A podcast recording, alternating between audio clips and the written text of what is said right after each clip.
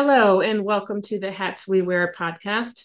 My name is Beth Chifano, and the purpose of this podcast is to introduce the listener to different guests from different walks of life and to learn about the different hats that the guests wear and how they navigate the struggles and the joys that come with wearing that hat. So for me, I wear a lot of different hats. I'm a mother, I'm a daughter, I'm a wife, I'm a sister, I'm a neurotransformational coach, I'm an educational consultant, and a former one hat that I've taken off is as a middle school teacher. So, with all the hats that I wear, are different struggles and different joys.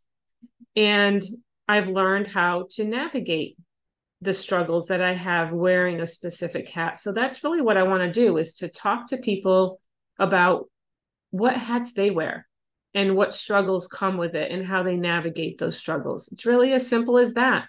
It's just about connecting with somebody with the hopes of helping a listener.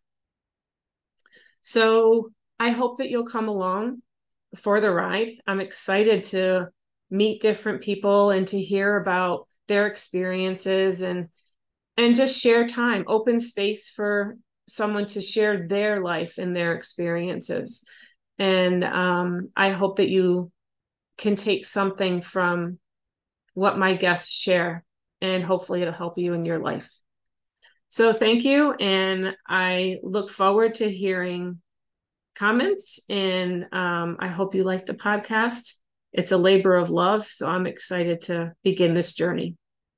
Thank you.